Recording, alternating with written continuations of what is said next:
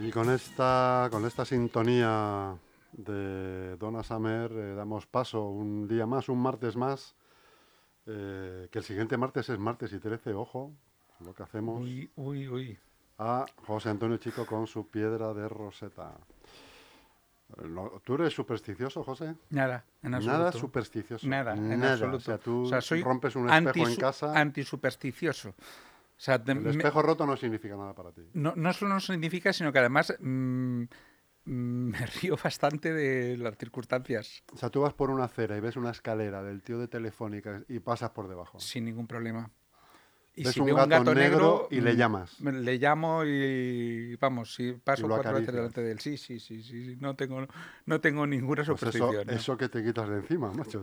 Bueno. Todas esas muletas. Hay, hay gente para todos, ya sabes, Sí, lo sí, de sí, los sí. color amarillo para los artistas. en Se fin. cae la salsa, o sea, la salsa, la sal en el mantel, no pasa nada. Nada, eso de hacer así, echarlo por encima, no.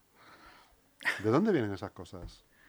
¿De dónde vienen eso? Hay que echar la salsa, la sal por encima del hombro para Pues que no algunos tienen historias efecto. curiosas, ¿no? De- de- seguro que tienen raíces pues en el comportamiento normalmente de algún personaje histórico y eso se ha ido trasladando hasta ido hoy en día. trasladando Y se ha llevado a la cultura popular. Sí, sí. El gato negro, las tijeras encima de la mesa, bueno, bueno. Muchas Así. veces brindar con agua, ¿no? es Brindar muy con típico, agua, ¿no? No, sí. no, no, no brindes no, con agua que trae con mala suerte. Que da mala suerte. ¿Por qué? Pues seguro que tiene alguna, A mí hace años... alguna explicación. Sí, seguro, seguro que hay una explicación ahí antropológica. Y además el- años me, me dijeron que una pecera en casa trae mala suerte. una pecera en casa Una trae mala suerte. Y te voy a decir una cosa. Eh, compré una pecera para mis hijos y compré un pez payaso. Y lo tuvimos un tiempo. Pues no te sé, no, me no recuerdo ya las fechas exactas, pero ese año me despidieron de un trabajo donde había estado trabajando. Vaya. en fin. Lo que pasa es que creo que no hay que Tiré la pecera. no hay que el pez- el confundir, pez el pez se murió, ¿eh? pero no hay que confundir casualidad con causalidad. Ya. Este- en- en Lo que pasa es que te hace pensar, claro, dices, joder. No, mira, los seres humanos somos muy dados al realismo mágico y de ahí el, el triunfo de grandes literatos hispanoamericanos, ¿no? empezando por García Márquez, que casi inauguró el género. Pero lo cierto es que tendemos a buscar explicaciones eh, cuando los datos no nos dicen nada y buscamos, eh, pues eso, esa causalidad cuando realmente son casualidades. Fíjate la que se ha montado con el tema de las vacunas y el autismo. La vacuna decía, no, porque la vacuna contra la gripe igual provoca el autismo. No, no. Entonces, ¿por qué se produce cuando le acabas de vacunar al niño contra la gripe? Bueno, pues porque es que el autismo se detecta normalmente a la misma edad en la que se pone la vacuna al, al poco tiempo, digamos, de normalmente no sé si se pone a los tres años, se suele detectar sobre los cuatro, no soy experto en el tema, pero vamos, lo- lo escuché ayer en la televisión de una fuente reputada y dije, ah, pues mira, es una buena explicación. Sí, sí, no, sí, explicación tiene seguro. Hay cosas, hay cosas que luego tienen explicaciones raras. Mm, tú no- yo no sé si tú recuerdas. Allá por, por 1980, allá por 1980, yo no sé si recuerdas tú, cuando retiraron las pesetas. Sí. Las pesetas, las rubias, porque Sí, sí. llamaban, ¿no? Las, las retiraron por otra moneda que, que estaba hecha de una aleación más pobre, evidentemente estaba hecha de latón, la, la rubia, bueno, pues estaba hecho de cobre y níquel. Y, y yo recuerdo haber escuchado em, que en aquel momento, si tú acumulabas una gran masa de, de pesetas, fundías las pesetas y vendías el metal del que estaban hechos las pesetas, te daban más que el valor nominal de las pesetas. Y por eso es por lo que las retiraron. Y algo de cierto debe haber cuando efectivamente eh, las retiraron además de forma masiva. Enseguida dejaron de estar al- en circulación. O sea, el Banco de España tuvo que hacer una operación De rápidamente recogida. de- de, de recogida. Y es curioso porque esto viene eh, al caso con, con lo que vamos a hablar hoy, ¿no? Con eh, algunas palabras que han, ah, tienen un origen extraño. Esta en cuestión eh, es lo que llaman la ley de Gresham. La ley de Gresham, eh, bueno, pues eh, viene históricamente de un economista, que, un financiero realmente, del siglo XVI, que era asesor de, la reina Isabel I de Inglaterra, y que se dio cuenta de una cosa, em, y es que cuando las monedas que entonces eran de oro y plata, de buena calidad, digamos, em, desaparecían de la circulación en Inglaterra, pero aquellas que tenían el mismo valor facial, que eran de otros metales, eh, pues esas eh, continuaban circulando. Es decir, la gente acaparaba las que tenían un mayor valor en el metal, ¿no? Eh, cuando coexistían, pues está claro, la gente, ¿cuáles te guardas tú? Si te dicen, no, tenemos una moneda que es de oro y plata y no sé qué, o una moneda que es de latoncillo. Pues, la de oro y plata. Te dice, la oro y plata. Bueno, es decir, cuando coexisten dinero bueno y dinero malo, el dinero bueno se lo guarda la gente y el dinero malo es el que sigue circulando, ¿no? Bueno, pues... Eh, esta idea de, la introdujo este señor, la ley de Gresham, y yo creo que se aplica perfectamente a aquello que sucedió en España. La gente que tenía monedas rubias, las monedas de cobre, para entendernos, eh, o de esa relación de cobre y níquel, que se enteró o le llegó por lo menos la onda, mm, la retiró. No solo el Banco de España, sino ellos también. El usuario. Dijeron, oye, pues si vale algo, no sabemos eso, pero sí por si vale algo. Y las que rápidamente se pusieron en circulación eran pues aquellas de níquel y latón que no valían nada, esas que nos acordamos todavía que eran así chiquitajas, ¿no? Que decían, bueno, esta monedilla que no vale nada. Sí, sí, eso es cierto. Fíjate qué curioso, ¿no? Hay muchas otras palabras que han, que han ido em, a lo largo de la historia, han ido suprimiendo eh, y, tienen un origen también peculiar. ¿no? Por ejemplo, el, efecto Doppler. El efecto Doppler realmente viene de un físico austriaco que se llamaba Andreas Doppler. Este, Christian Andreas Doppler se llamaba. Eh, este hombre pues en un momento dado se dio cuenta de que la frecuencia de una onda cambia eh, para un observador de un fenómeno cuando esa onda se acerca a él, está en movimiento respecto a él. Esto lo, es algo fácil de entender cuando recordamos la sirena de una ambulancia, por ejemplo. Cuando escuchamos la sirena de una ambulancia que viene de lo lejos, pues cada vez va sonando más aguda. Y cuando ya se acerca, se aleja de nosotros, se escucha eso de cambia de agudo a grave. Eso que se da en el sonido también se da en la luz, por ejemplo. Cuando observamos una, unas estrellas, observamos que aquellas que tienen normalmente un color más azulado se acercan a nosotros a gran velocidad y aquellas que tienen un color más rojizo se están alejando de nosotros a una gran velocidad. Estoy hablando de estrellas que normalmente no son visibles a simple vista, son visibles a través de, grandes telescopios, ¿no? Pero eso se ha comprobado y es una ley científica que se aplica.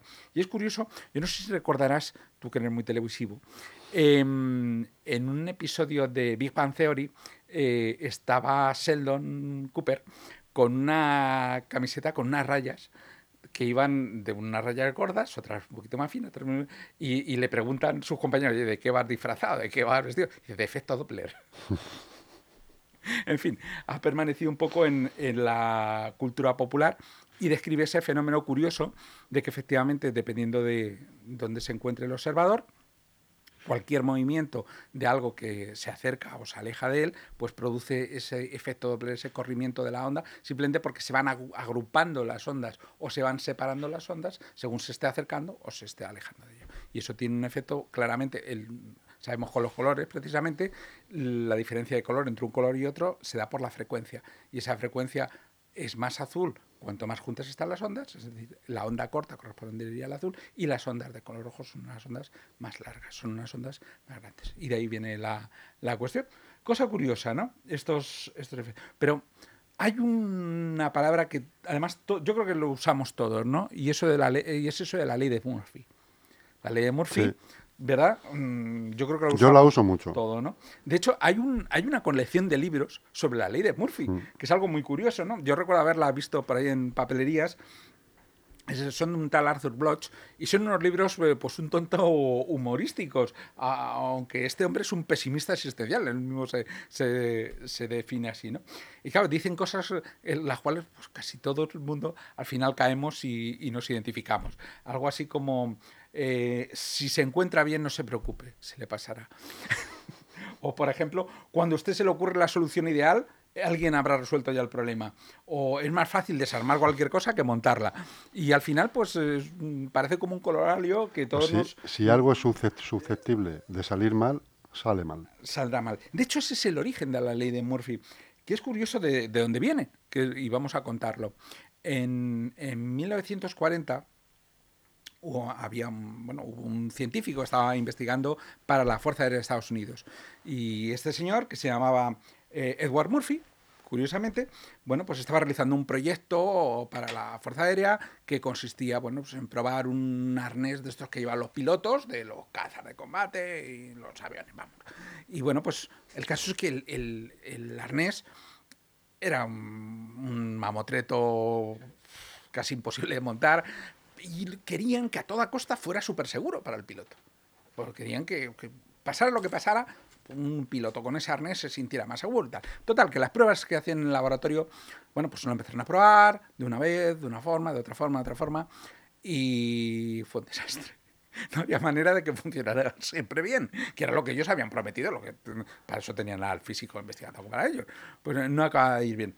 Y un capitán de la Fuerza Aérea, un tal John Paul eh, Stapp, eh, que era el sujeto, realmente era el, piloto con el que estaban probando el arnés, pues en una rueda de prensa dijo, bueno, miren ustedes, es verdad que estamos fracasando, esto no tiene un coste y estamos fracasando, pero no se preocupen porque nadie ha resultado herido, ningún experimento ha resultado herido. Y el, sujeto del experimento, bueno, lo podía decir con, con cierta autoridad, no lógicamente. Dice, pero esto se debe a la ley de Murphy. Dice, ley de Murphy, nosotros la seguimos a rajatabla y lo que nos impulsa es a tomar en consideración todos los posibles escenarios. Cualquier escenario mm, prima la seguridad y nosotros, mm, pese a que falle el cinturón, mm, no, no se va a producir eh, hechos graves. Ninguna, ningún, nadie va a resultar herido. Y es curioso porque ahí fue la prensa la que tomó el tema de la ley de Murphy y bueno, Posteriormente se, existen un montón de, pero un montón de libros que hablan en serio, no, no en broma, sobre eh, el concepto que subyace, que es el, concepto del diseño defensivo, que es eh, un concepto que se utiliza mucho en, el desarrollo de un producto, que dice eh, que cualquier innovación que se pueda producir debe tener en cuenta cualquier escenario posible. Fíjate que eso ha evolucionado muchísimo hasta lo que nosotros entendemos por la ley de Murphy, que tú lo acabas de decir, ¿no? Pero es, curioso, porque la ley de Murphy, que todos en teoría deberíamos atribuir a este señor, a Murphy, luego aparece redactada de otra manera, y es la que todos recordamos, en las novelas de, un célebre autor de ciencia ficción que se llama Larry Niven, y en esas novelas hay un, bueno, pues hay un culto a un determinado dios. Eh, ese dios eh, promulga unas leyes, que son lo que llaman las leyes de Finigol, y el escenario que él dibuja, bueno, pues una colonia minera en una, unos asteroides, y, tiene una religión que, le rinde culto, y el profeta de esa religión es un tal Murphy, un profeta que está loco, además, un profeta de mente. Y él dice, si algo puede salir mal, irá mal. Saldrá mal. Saldrá mal. Y de ahí nos viene la ley de Murphy. Es decir, fíjate que la ley de Murphy es una contradicción en sí misma porque al final el al primero que le sale mal es al señor Murphy porque se recuerda no por lo que él dijo, mm. sino por eso que aparece en un libro de Larry Niven donde hablan de un profeta de mente que se llama Murphy y vamos, seguro que lo escribió pues pensando en, aquella ley que se, que se pronunciaba en todos los lados, ¿no? Esa ley de Murphy. Cosas curiosas. Sí, sin duda. Cosas curiosas. En fin, y mm, hay, un, hay otra palabra que utilizamos mucho que es muy curiosa y te voy a contar toda la historia que, viene alrededor de ella, y es el efecto Streisand, ¿no? ¿De dónde viene esta palabra del efecto Streisand? Que además se utiliza constantemente en la prensa. Yo no sé si habrás tenido oportunidad de verlo. No, es la primera vez que lo oigo. ¿eh? No, pues. El efecto Streisand. Si buscas efecto Streisand en cualquier medio de comunicación, seguro que lo vas a encontrar, seguro. Pero no una, sino múltiples veces. Bueno, esto viene de lo siguiente. Resulta que eh, hablamos del año 2003, algo relativamente reciente. Eh, hay un fotógrafo amateur, eh, pues un tal Kenneth Adelman, que está haciendo un estudio del, efecto de la erosión en la costa de California. Y para documentar el estudio, pues el hombre hace 12.000 fotos. Bueno, pues 12.000 fotos, él coge y las sube a una página web. Y, ahí tienes las 12.000 fotos que muestran pues eso, todo lo que hay en la costa de California. Pues el hombre iría haciendo un trocito, foto, un trocito, porque 12.000 fotos dan para mucho. Mm, En fin, y se va viendo todo lo que hay en la costa. Bueno, pues en una de esas 12.000 imágenes se muestra la casa de Barbara Streisand, de la actriz y cantante Barbara Streisand. Ella se entera y denuncia al fotógrafo por invasión de la intimidad. Si uno ve la foto por la cual se denuncia, es una foto más entre todo el mogollón de fotos. Sí, es verdad que se ve una mansión que ya la quisiéramos tú y yo, eh, pues de ciertas dimensiones, no te lo cuentas, con su piscinita, con un jardín perfectamente cuidado. Está justo al lado de un acantilado donde se, se, ve el efecto de la erosión, porque hay una pequeñísima playa a continuación, pero bueno, se ve como hay rocas incluso caídas, en fin, que estaba bien eh, para documentar. Bueno, pues claro, a este señor eh, que le cogen y le, le demandan, por lo de, le demandan por 50 millones de dólares por daños. Madre mía. 50 millones de dólares. Por una fotografía. Un fotógrafo aficionado. Aficionado. O sea, aficionado. No, el, hombre había hecho las fotos, pero él es una, ni siquiera no tenía dinero para, para coger y pagar todo, todo aquello. El caso es que, bueno, pues le salió el tiro por la culata a Barbara Streisand. Empezando porque el juez la condenó a ella a pagar todos los gastos del juicio. Dijo que, no, que ahí no había indemnización que valga, que tenía que pagar todas las costas, lo que llamamos aquí en España, ¿no? Todas las costas del juicio, a los abogados de ambas partes y todo. O sea, le salió fatal. Pero no solo eso. Es que hasta entonces nadie sabía dónde vivía Barbara Streisand. La foto se había visto en el contador de. que entonces había contadores en muchas páginas, no sé si recuerdas. Entonces eh, la gente ponía un contadorcito y aparecía cuánta gente había visitado la página. Hasta entonces la había visitado seis personas. Bien. Eh, la página recibió 500.000 visitas el mes en el que se produjo el fallo. Es decir, un desastre. El efecto Streisand. Porque nadie conocía dónde vivía Barbara Streisand. Todo el mundo se quiso enterar de dónde vivía y cómo era su casa y tal. es verdad que se ve en, la foto, no ocupa toda la foto la casa. Es una foto donde aparece una parte. una parte en el medio. Es verdad que más o menos está centrada, pero veías toda la costa alrededor y nadie te iba, o sea, tú normalmente no sabes de quién es la casa, pues bueno, pues una casa, tú estás buscando otra cosa, la erosión y tal, no te das cuenta es el ejemplo perfecto de cómo las cosas se vuelven en tu contra cuando tú lo que quieres es acallar algo. Y como digo, eso sucede continuamente. El efecto contrario. El efecto contrario. Y vamos a contar unas cuantas ocasiones en las que esto ha ocurrido. A lo largo de la historia, incluso mucho antes, por supuesto, había ocurrido esto, aunque entonces no tuviera nombre, ¿no? Eh, tú que eres muy aficionado al cine, eh, sin duda recuerdas Ciudadano Kane. Ciudadano Kane, la obra maestra de Orson Welles para muchos, ¿no? Bueno, esta obra realmente era una crítica velada a un magnate de, la prensa mm. que era William Randolph Hearst. Bueno, pues este señor controlaba toda la prensa prácticamente de Estados Unidos. O sea, era un magnate que tenía dinero a puertas y tenía toda la prensa, bueno, pasó a su servicio. De hecho, él hizo carrera política. Él llegó a ser miembro de la Cámara de Representantes de Estados Unidos, pues gracias al efecto de tener, la prensa a su favor. Lo que se publicaba era lo que él quería, básicamente. Eh, él incluso fue promotor de guerras. Él, fue uno de los causantes de la guerra de, de, Cuba. La guerra que perdió España contra Estados Unidos, recordamos, ¿no? En la que España perdió pues, todos los territorios de, de Cuba. ¿Por qué? Pues porque él tenía importantes intereses en empresas armamentísticas que le interesaba que sus acorazados, los, cañones de los acorazados y tal, pues venderle la munición, en fin. Ahí había un potosí de dinero. Total, que se encargó a través de la prensa de coger y, darle, darle bola al asunto. Eh, otro tema, por ejemplo, fue eh, la Revolución Mexicana. La Revolución Mexicana tuvo una imagen súper negativa en Estados Unidos. Y era porque él tenía intereses en México y no le interesaba que, la Revolución Mexicana apareciera. Entonces él se ocupó a través de la prensa de dar una imagen muy negativa de aquella historia. Eh, bueno, cuando, cuando mm, William Randolph Hearst se entera de la llegada de la película a los cines, monta en cólera. Y dice, esto no puede ser porque claramente, o sea, todo el mundo identificaba que él era, el ciudadano Kane, ¿no? Entonces, eh, bueno, hace una campaña de, prestigio, impide a sus periódicos no solamente anunciar la película, sino criticar, hacer cualquier mínima mención. No podía hacer nada respecto a, las películas. Bueno, parece que en, primer, en un primer momento, pues su estrategia bueno, pues lo que lleva es a que la película sea un fracaso de taquilla. Un fracaso para Orson Welles, pues, es un fracaso de taquilla. Pero tú fíjate que hoy en día, cuando recordamos la historia del cine, todo el mundo recuerda a Ciudadano Kane como una obra maestra. Y si de, por algo nos acordamos de este tal William Randolph Hearst, es por la película de Ciudadano Kane. Es decir, todo lo que intentas callar al final se vuelve en tu contra y al final sale a la luz. Tarda más o tarda menos, pero salta, sale a la luz.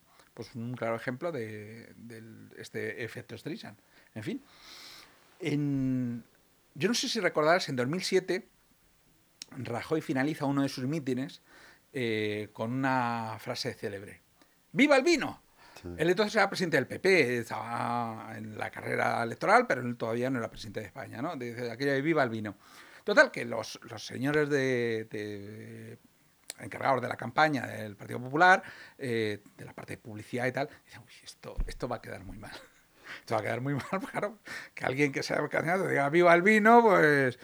Total, que lo quitaron de, sus vídeos donde estaba, tenían su propia página web, ya aparecía y tal y cambiaron el final y metieron el himno a todo meter para que no se le escuchara. Eh, recortaron un poquito, metieron el himno a todo meter y ta ta ta ta ta ta ta, y ya con esto. Pero es de aquí que mm, precisamente aquel día en ese meeting estaban cámaras de la sexta. Entonces, eh, hábilmente, algún cámara fue a comprobar la película y, y se dio cuenta que no. Esto no es lo que ha pasado aquí no pasa, aquí no sale. Entonces lo sacaron en televisión y fue un meme impresionante. O sea, apareció en todas las páginas web. En todo, pues, fue algo que sigue a día de hoy, que sigue funcionando a día de hoy. Que sigue funcionando a día de hoy. Todavía escuchamos en, muchos sitios aquello de viva el vino. Pues un claro ejemplo del efecto Streisand. Cuanto más intentas ocultar algo, más a la luz, porque al final todo sale. Hay otro ejemplo muy claro que además creo que fue en el mismo. Porque llama la atención más el intento de ocultación que el hecho en sí. Claro, que el hecho en sí, porque el, hecho en sí ah. podría haber quedado como una simple anécdota y nadie le habría dado mayor importancia. Viva el vino, bueno, pues vale, pues muy bien. Viva el vino. Pero no, pero claro, eso de que te lo quiten, mm, hay que mm. meterlo. Bueno, eh, ese mismo año, eh, si no recuerdo mal, hay una portada icónica del jueves hay una portada del jueves en la cual aparece eh, el príncipe Felipe y Leticia, es el número 1573 del jueves. Y aparece pues manteniendo relaciones conyugales, digámoslo así, finamente, ¿no? Que además aparece como un comentario a la propuesta que en aquel entonces estaba en boga de, 2.500 euros por niño y tal, no sé si lo recuerdas aquel tema. Bueno, pues el, juez, Juan del Olmo, eh, dice, no, no, esto no se puede permitir, y ordena el secuestro por injurias a, la corona. Eh, y además, posteriormente en el juicio, se condena a los dibujantes a pagar 3.000 euros de multa.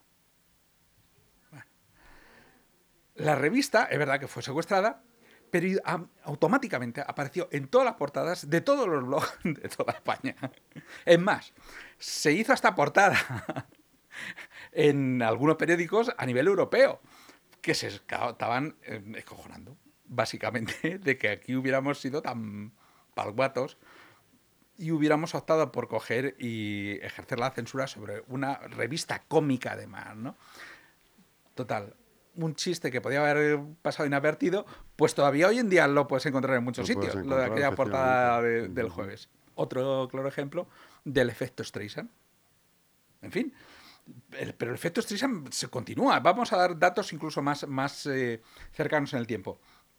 En el año 2018, eh, el alcalde de Ogrove se ve implicado en un caso, un escándalo por, por tráfico de drogas, ¿no?